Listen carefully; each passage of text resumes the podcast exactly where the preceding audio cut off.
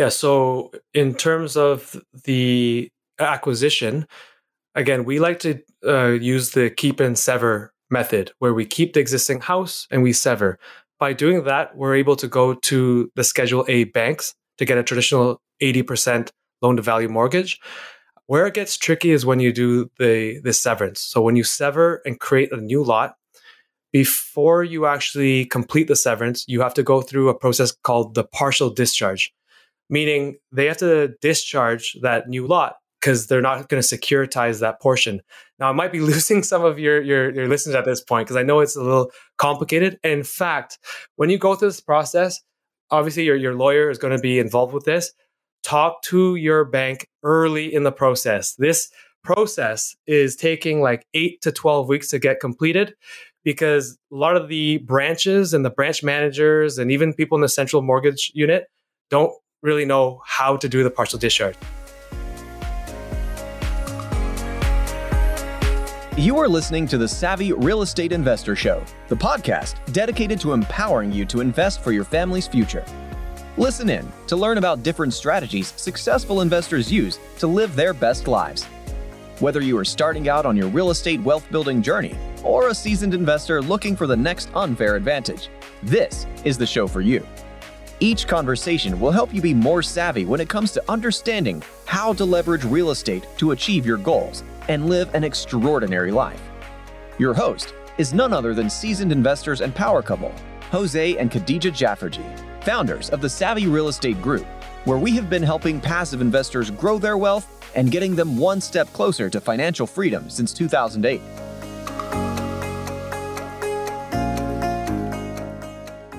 Hey, fellow Savvy Real Estate investors, we have Steve and Charles on our show today. They are partners at Gateway Group and are working on some really cool infill development projects throughout the Golden Horseshoe area. Steve and Charles have an awesome business partnership, and they bring such unique skills to the table. And we were really able to delve into that a little bit. They are experts at infill development and figuring out creative ways to use land in existing residential neighborhoods. They're actually working on various development projects of various sizes, and they're actively running an organization focused on just this. If you are interested in getting started in development, infill is such a great strategy, and you'll learn a ton from these guys who are completing projects from start to finish. So let me introduce you to Charles and Steve.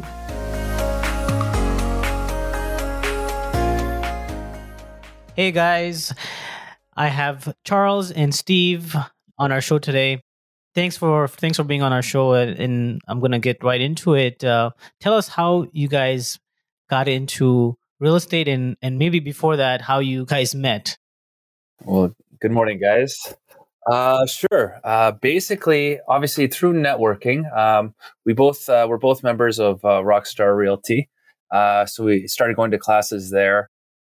Initially met Andy Tran, one of our other business partners.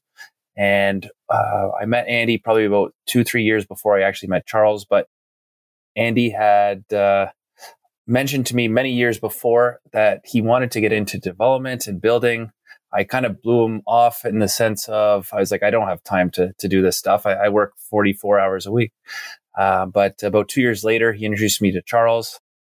I was actually trying to introduce Andy and Charles, the developers, to some guys that I knew that had some money. So I was kind of the fifth wheel. I took them on a date, introduced them to each other. And after that dinner, actually, I ended up building our first St. Catharines project with Andy and Charles. And I don't think we've ever talked to those other guys again. But so just basically just networking, getting to know Andy, and then the rest is history in the sense of like a few builds later and many, many more ahead. Yeah, that's awesome how, networking. You yes. hear that, right? In the real yes. estate world, really brings people together. So yeah, you guys work together now. Maybe tell us a little bit about what the partnership looks like. Like what is the unique sort of skill that you each bring to the table?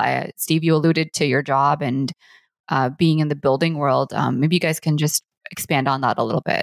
So I came from the development world, where I work on everything from the acquisitions of land through to the development approvals. And what I was missing was the construction side. And that's why when Steve and I met, he was the perfect complement to our team because we didn't have that construction expert. And so Steve leads our builds. He's learned a lot over the past few years on the development side. And likewise, I've learned a lot from him on the construction side.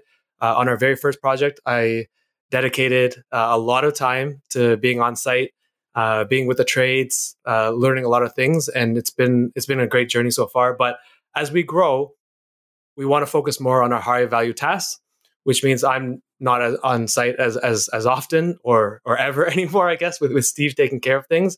I'm more on the front end with the development stuff. Yeah, and Steve, maybe for the audience, just give a background about, you know, where you came from, your job experience in, you know, as a production builder. Sure. So I ended up going to college for construction engineering technology.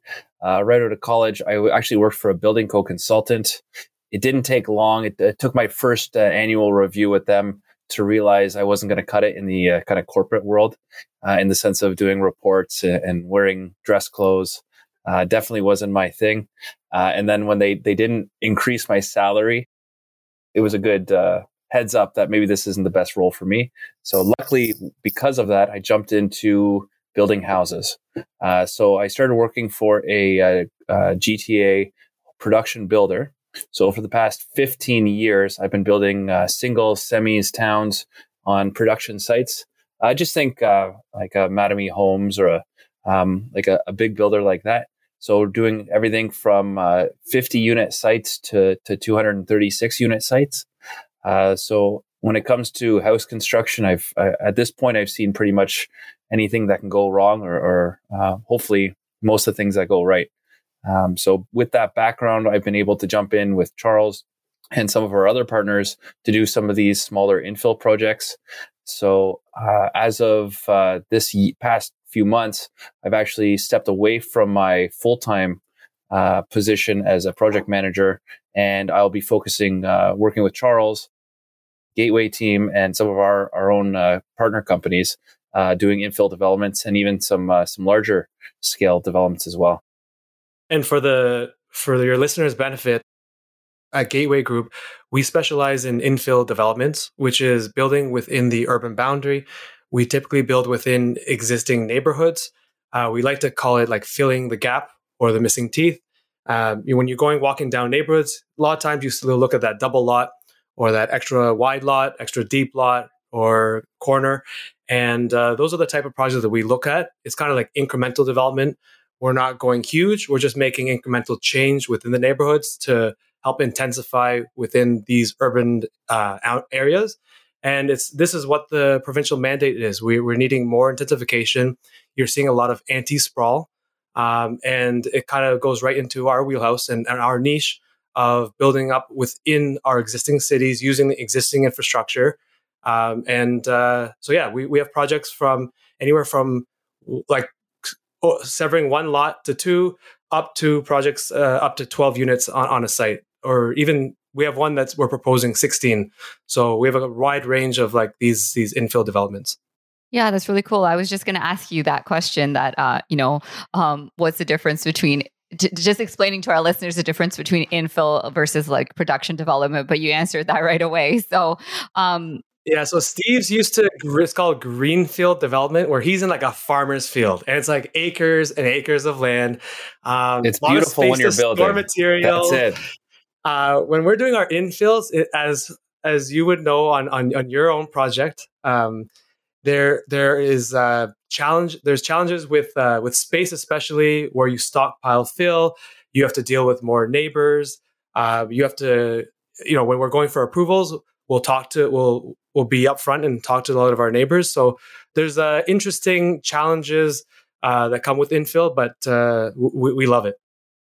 Now, what would you say is, why this infill strategy is such a great strategy, especially now, in today's environment where the market is just going nuts? So being born and raised in Hamilton, I still live in Hamilton. A lot of our projects are in Hamilton. As some of your listeners may know, there's been a really ugly debate here in Hamilton for the urban boundary expansion. So council voted against an expansion, even though the city of Hamilton planning staff had recommended like a middle ground. It wasn't super aggressive. It was expanding a little bit. Now, with all that happening, there's going to be more intensification. So they knew that we have to hit certain growth targets that are set by the province. And if we're not going to expand the urban boundary, well, then we have to expand from within. So now the city of Hamilton, and this is happening with a lot of other municipalities, so it's not just Hamilton, is that they have a target intensification rate of 80%. And for the past 10 years, I believe their average intensification rate has been like 40%. So it's a drastic change.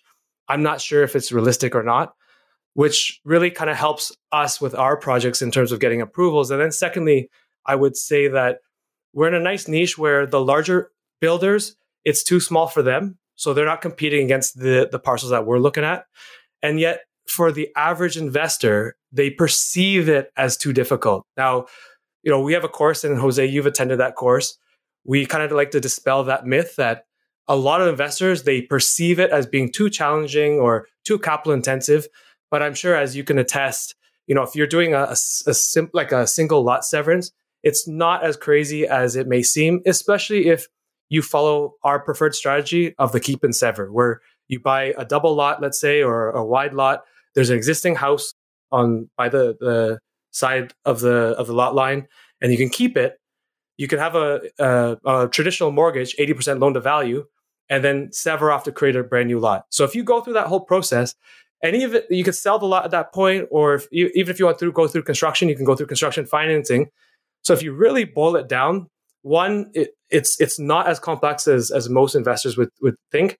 And then secondly, from a capital perspective, a lot of this can be leveraged through the banks for traditional financing and then also for construction if you choose to go through construction. So long story short, I kind of went on a tangent there, is that it's a nice niche where there's not that much competition, yet there's tons of opportunities out there. Once you know what to look for, you go for a bike ride, you drive around, you can see these dilapidated garages, these side yards, everything around. So for us, we feel we can't even take on everything. We know we can't take on. We're like a sliver. We really believe infill developments can help with supply and housing affordability. And we want more people such as yourselves and your listeners to do more infill developments because we truly believe that it could help with many issues, including housing affordability, which is probably the number one issue in Ontario and across the country right now. It's also been a pretty cool experience over the past few years to jump into some of these neighborhoods that are a little bit rougher. And usually there's maybe one or two new builds on the street or around the corner. But as we see, we're creating these new homes. We're helping transition some of these neighborhoods that were once a little bit you'd be hesitant to walk down at night into these like new family friendly situations. Or there's a really cool story of Charles, I think it was you that drove down to the Violet Street build. It was like a Saturday afternoon or something like that. So it was a semi-detached, each with a secondary unit in the basement. And I think it was almost families in all four units. It was Saturday afternoon, and all the kids from all the units were out playing out front. So it was just kind of cool to see that we transformed this like dilapidated lot with a tear down garage into a spot where these kids were playing out front. So it was a pretty cool experience to see that. Yeah, Steve hit the nail on the head there. A lot of what we do is very fulfilling. Like, we're not doing it for the money. We're not trying to maximize density. We're trying to do what we believe is best for the communities that we're in. And I love that story, Steve, that you're talking about. Super fulfilling to, you know, go from planning, having a vision, going through planning and development approvals to building it out, and then seeing homeowners or tenants, depending on the tenure of that build. You see the community build up. So over there, like Steve said, went there, you saw all the kids on the street playing, not just like our tenants in those new builds, but also along the street too. That's in stark contrast to when we first bought that particular project. The corner was a duplex. We bought the parcel, one parcel adjacent as well, which was a single, and they were dilapidated. It was actually on the Scott McGillivray TV show, and he was shocked at how bad it was. It was like a drug den. It was a drug den. There was prostitution on the street. We got to know the neighbors really well, and it completely transformed. Our development spurred other developments on that street, infills. And we see this on a lot of other projects as well, where we, even if we're not the first ones, we, for the second, third ones, it helps spur other developments, which helps kind of improve the neighborhood and make things more safe and build more community. For sure. You know, I couldn't agree more because, as you guys know, Khadija and I are in the process of building two detached homes with second suites right now. And it's very satisfying to see, you know, this project going up. I mean, for me personally, the construction portion is the most exciting. You know, and like you mentioned, we bought this piece of land that we severed, and this was a completely dilapidated house. The neighbors were very grateful that we're actually doing something about this and changing and the neighborhood and improving it. So it is very satisfying to see that. No, I was by that project last week, and it's looking fantastic. Just the exterior is pretty well wrapped up, and you're getting there inside, so it's looking really good. Jose, you're doing a great job. I don't know how you fly down Atlanta, fly to all across the world, have all these multis, and then you can do these builds. It's amazing what you're able to accomplish, and the houses look really great. Yeah, you know, I mean, I wanted to explore this infill development strategy, and I, you know, I'm glad I did it because there was somebody had actually offered me to buy these lots when they were approved, and I'm glad I didn't do that because the satisfaction that I'm getting now is far more important and satisfying.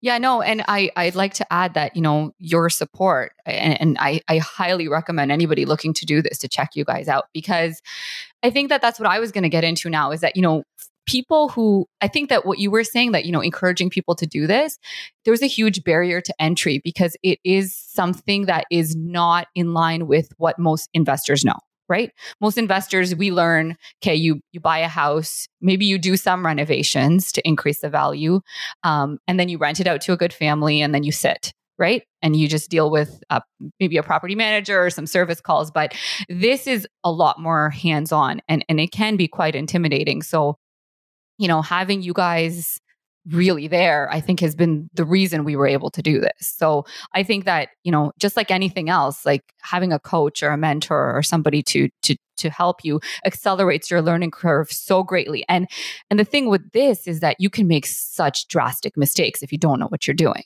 Like, it's not something that can just, yeah, it's not like your kitchen where you put it in wrong and you can rip it out and just put in new cabinets again, right? Like that's not what we're talking about here. So yeah, no, I think that what you guys are doing is great, and just really, you know, giving back and educating other people on this, because I've talked to other people who want to get into this too. I'm like, oh yeah, I'd love to build, and you know, they see all this stuff, and it's like, oh, I'm just going to go buy a piece of land, and I'm thinking, oh boy, you know. Yeah, because I mean, development is a sexy business, I gotta say. Yeah. And lots of people want to get into it, but you know, it's a tough industry and area to get into, especially if you lack that experience. Yeah. So maybe you can tell us, like, what do you think is the biggest challenge in this sort of side of things? Like, what would be the sort of the hardest things in terms of, is it finding the right piece of land? Is it, you know, understanding the approvals process, or is it even just like the construction side of it? Like what are the challenges that people do face? So I think Steve and I could probably go into each segment where I'll talk about the development, he'll talk about the construction. In terms of the development, Khadija, I think it's not knowing what you don't know. And when I started 8 years ago, you didn't know who to hire. You didn't know the approvals process. You didn't know how much capital you'd need. So I think it's very important to hire a coach or work together with a builder. So what I did 8 years ago, and I jumped into the deep end where I got into larger developments, and I highly don't recommend that. Start with the smaller scale infills. For the first 6 months, I tried to do it on my own. I didn't even know what a planner was back then. And obviously, as you've learned now, it's a key consultant on any development project. I didn't know who that was. So 6 months in to my first development project, I was wasting all kinds of money and time. And I knew I had to find a coach or partner with somebody. So I reached out to all the local builders, big builders, because it was a larger development. Ended up partnering together with a local builder. And then they taught me everything that I know now. So they mentored me through the large development process. And in exchange, they had the first right of refusal to purchase that project. We ended up doing two projects together. So anyways, long story short, I think, yeah, it's not knowing what you like, not knowing what to ask, not knowing like the process and all that. So to solve that, I just recommend either partnering with someone with experience or finding a coach or finding a builder and leveraging their experience and their knowledge. As for the construction, I would say some of the our peers that have gone through this development process, some people don't actually end up building. So it might be an investor, they have a rental property, they have a double lot, they end up going through the severance process. And instead of going through the building process, because it is capital intensive, it is a lot of work. As you guys are well aware, it's very hands-on, especially if you're managing the project yourself. But so some people won't even jump into the construction. They will sell the new lot to a builder, somebody like us, and they'll make their profit that way. As for going through the construction process, there's a few ways to build a house, but it's relatively all the same steps. So it's just getting to know what those steps are and who to call and when to call them. Now, I definitely wouldn't recommend trying to general contract a new build yourself. If you've done 20 basements, then for sure you can jump into that. But it's getting the contacts. It's knowing the whole process from start to finish. So at a sophisticated investor, can they do it? 100%. But it'd be best to partner with somebody that has gone through the process, because it's one, like you said, it's one thing to mess up a little bit of trim, but if you screw up a foundation, the costs aren't in hundreds of dollars, it's thousands of dollars. And in addition to that, I would say knowing the costs and budgeting correctly. I think for someone starting off, whether it's development or construction, it's very difficult, even if you have a template, to know how to fill out each item. And even for us, with the way that construction costs have escalated it so much with supply chain issues and everything, it's very difficult for us to budget too. Jose, we've had a lot of conversations specifically about lumber, and unfortunately, we're all facing the same issues. It's a commodity. It's gone up. It's gone down. It's come back up with like the BC floods. So, I think in terms of knowing what cost to put in, having the right contingencies in place, and as well as in addition to the budget would be the cash flow forecasting. So knowing how much money you're going to need at each stage of the development and at each stage of the construction is something that someone who doesn't have experience, I think it's very difficult for them to complete and fill that out. So unless you got unlimited money, I would work with someone who has experience working on the budget and the cash flow forecasting. Yeah, for sure. No, that's a great point that you brought up, because like you said, it's extremely capital intensive, and you got to have the financing in place before you start the construction. And not you're going to get a construction loan, yes, but you got to have a lot of the money up front, because the way that banks work, they give you draws, and unless you've completed a certain portion, they're not going to release that money. So what maybe you guys can get into how the financing portion works and how you guys structure your deals. Yeah, so in terms of the acquisition, again, we like to use the keep and sever method, where we keep the existing house and we sever. By doing that, we're able to go to the Schedule A banks to get a traditional 80% loan-to-value mortgage. Where it gets tricky is when you do the severance. So when you sever and create a new lot, before you actually complete the severance, you have to go through a process called the partial discharge, meaning they have to discharge that new lot because they're not going to securitize that portion.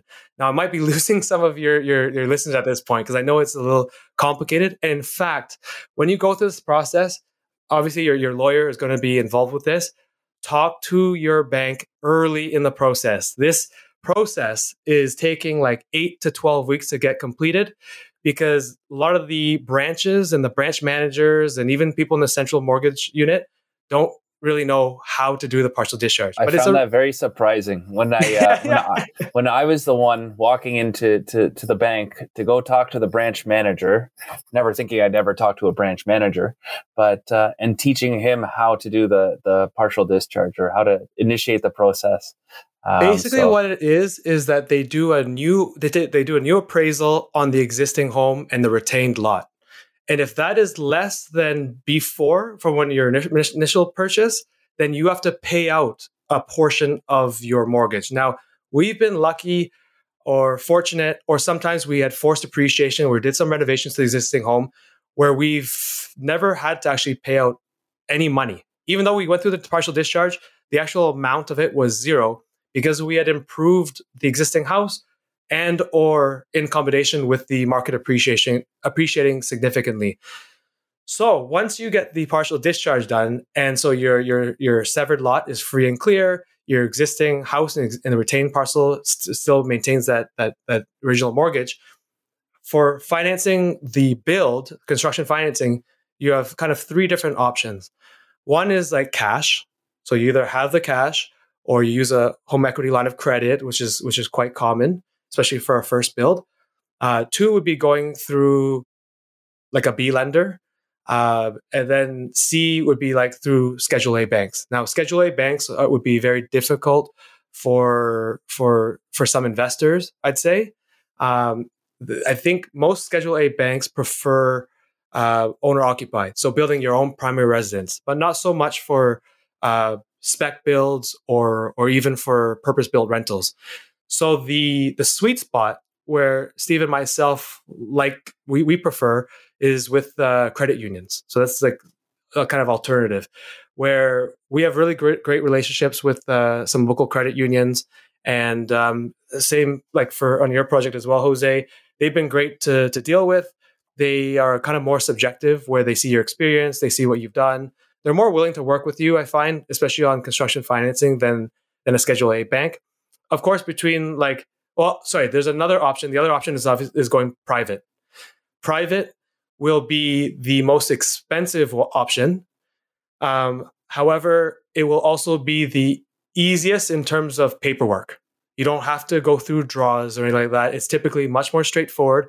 Whereas what we're used to with credit unions, after you've reached a certain stage when you need money, you go to them requesting a draw amount.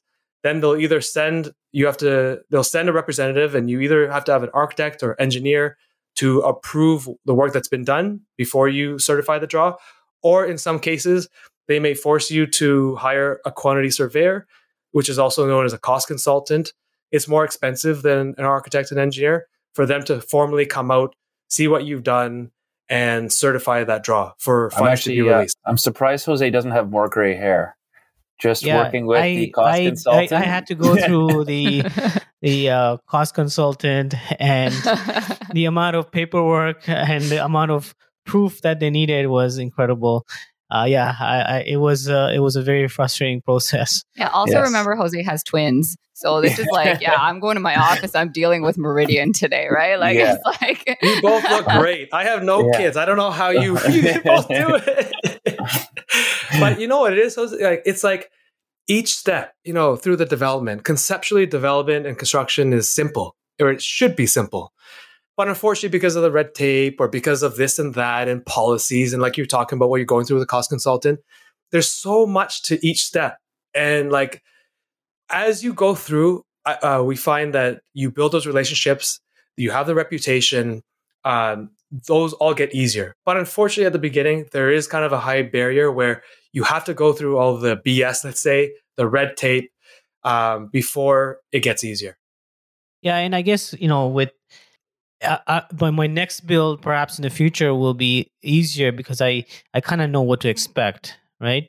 And I'm a little bit more prepared in advance, so that will help. I'm happy to see you would even do it again. I didn't know. I was worried you were going to get scared away. Tell us this, like, what's the process of actually looking for the right site look like? And I mean, I'm assuming that that's a very important piece as well, selecting the right piece of land. You did mention it earlier as well, as the sense, like, what are some of the challenges? And actually, like, there are plenty of opportunities out there in town as well as out of town. We recently did a project up in Wasega Beach. Now, we're not doing the build up there because of many reasons, but there is ample opportunity. But with the market the way it is right now, it's where we might have found some of these projects a year ago on MLS. Now we don't even look there because of how silly things are. So I guess, Charles, did you want to get into kind of what specifically we look for? I know you got into like the keep and sever method, but perhaps like what, like maybe certain lot sizes are more lucrative. Yeah, I guess I'd say it depends on the municipality, but like just as to keep it simple for the listeners would be just look for like the green, like look for extra lawns, look for those extra like large corner lots. Double lots are ones where the house is on a side and it could be a driveway beside or a dilapidated garage or a shed. Just look for those gaps. Like right, what we're doing is we're filling in the gaps, filling in the missing teeth. So as you drive around, you know, look for those gaps and try to target those properties. So we have multiple ways of for acquisitions. Used to MLS was part of it. Now the market's gone really crazy. We're going less and less there. Wholesalers, we've bought through wholesalers. We've done off market, and even off market, we've gotten pretty creative with different ways there as well. But yeah, I think, you know, we just kind of keep it simple. Just look for those large lots in Hamilton, and even on your lot there, 50 foot is a very common frontage in the lower city.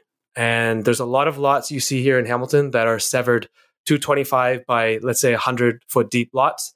The frontage is very, very important. So that's one thing I would probably stress to your listeners. Look for wide frontage. Like that is probably the one most important thing when it comes to severances and development. Then number two there would be the lot depth. So a lot of times, sometimes we find where it's very, let's say it's a corner lot. It could be very wide on the frontage. It could be very deep along the side, but then the frontage is too narrow on the backside. It's too narrow. So you can't fit a semi, or sometimes you can't even fit a single.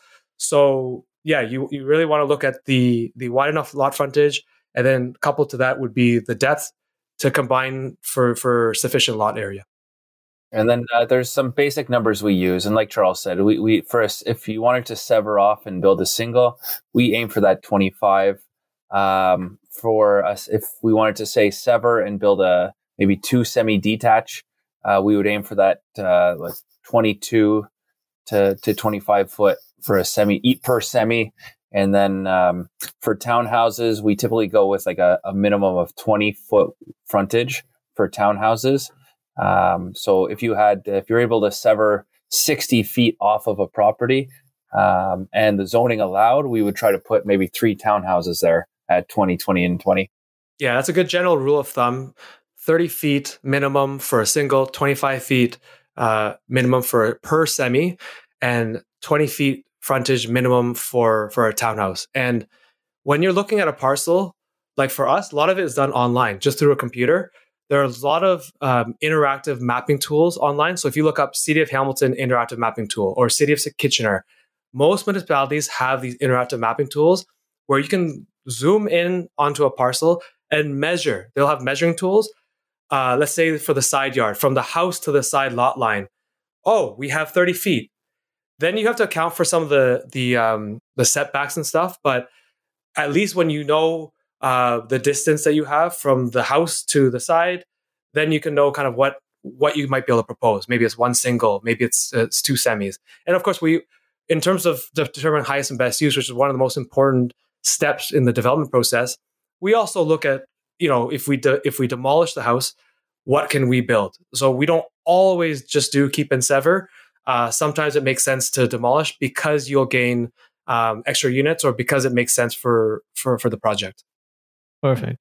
And so maybe tell us about what your current projects look like right now.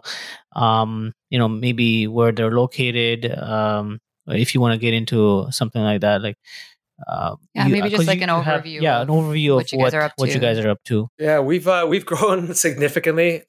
We have, I think, around like 15 projects on the go at different stages. Now, some of them are smaller scale, like really small compared to other ones.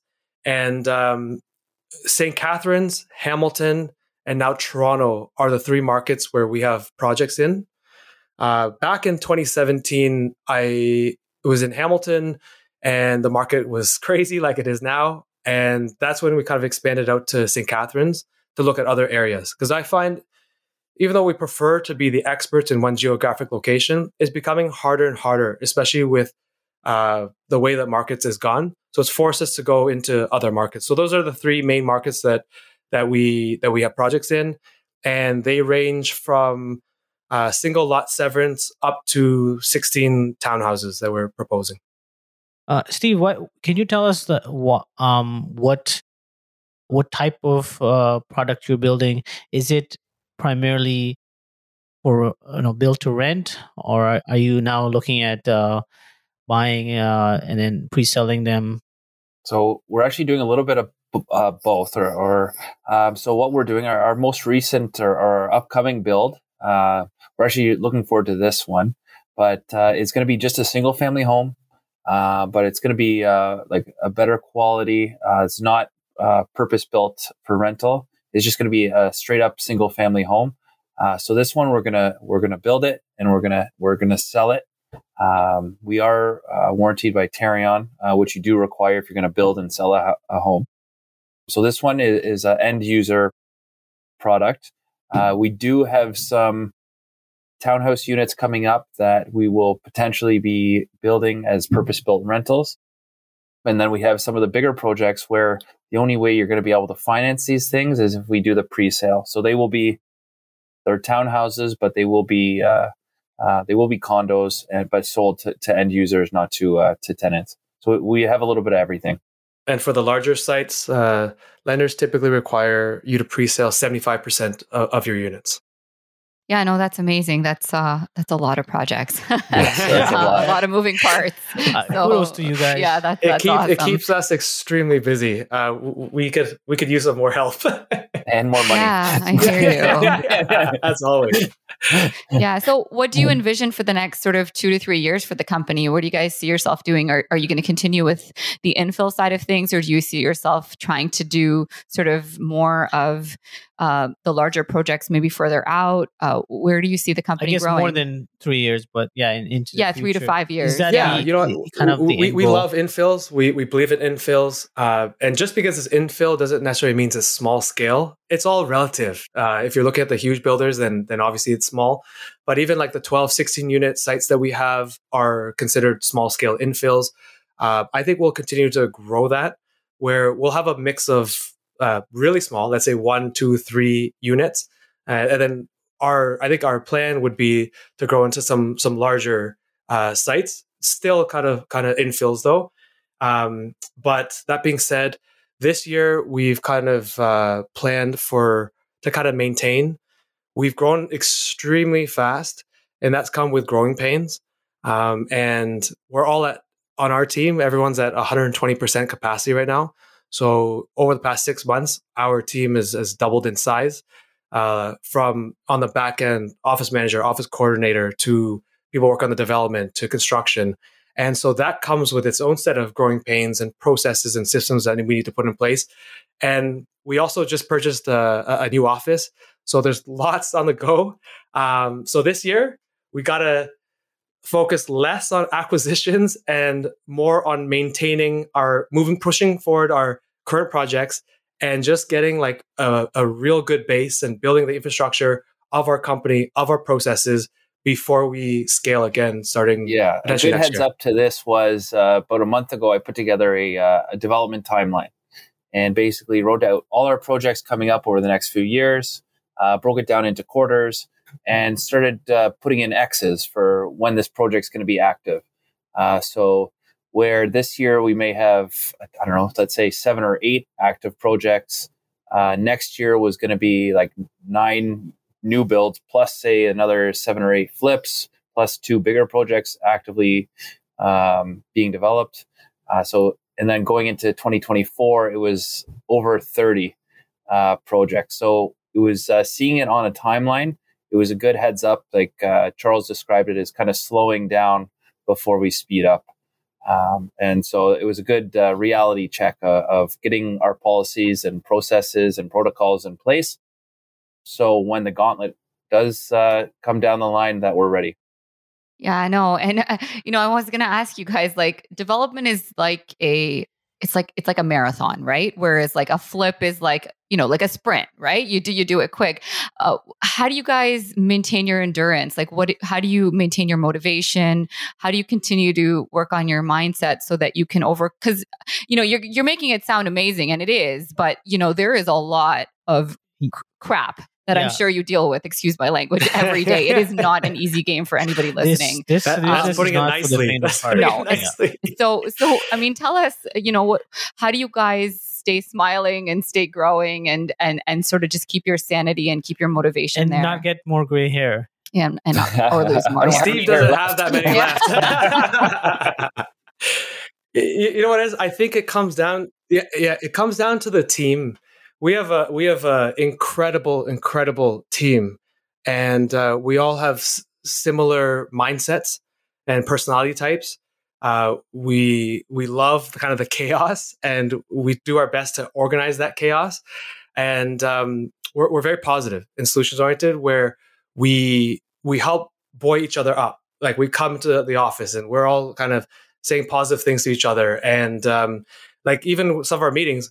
We start off with a segue each week. We have this meeting where you say one good thing that happened personally for the past week and one good thing that happened in business. So there's a lot of things that we've kind of done to keep us all motivated and kind of jacked up for the day. But I would say with the personality types that we've hired and brought on, everyone is already kind of like has that naturally anyway. So there's not too much that we need to do to get everyone going.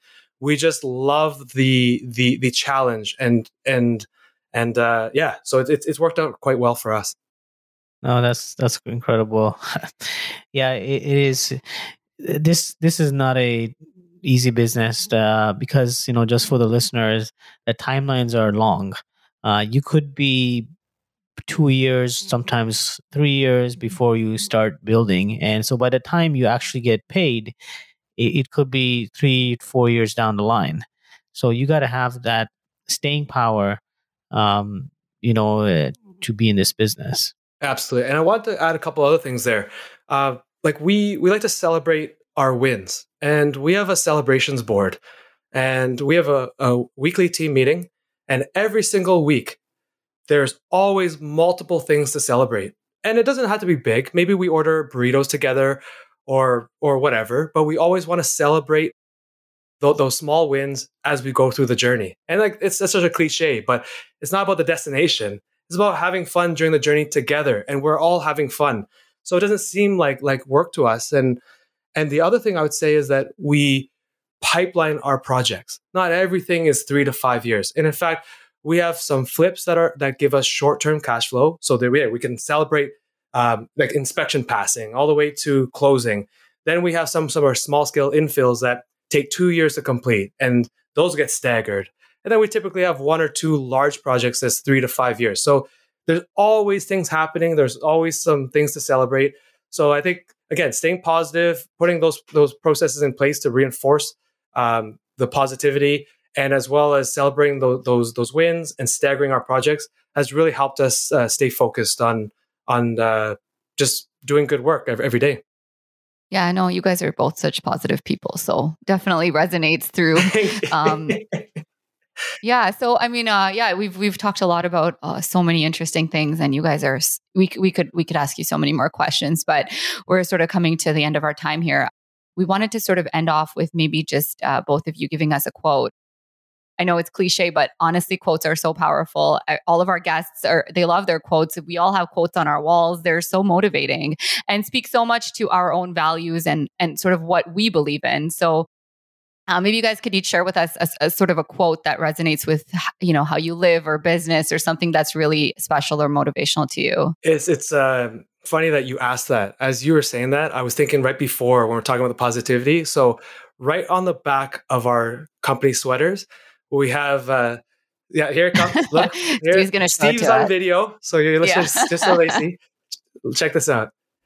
There it is. Success is the sum of small efforts repeated day in and day out. And truly, we all believe in this.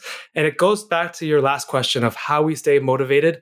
And that is one of them. We know that the small things that we do every single day will lead up to bigger things, like in the long run. So that's the quote that resonates with me. I look at it every day and it truly resonates with me. And there's one I sent Charles yesterday, and I have this up on my wall as well. It's a Ray Dalio quote, and it's sincerely believe that you might not know the best possible path and recognize that your ability to deal well with not knowing is more important than whatever it is you do know.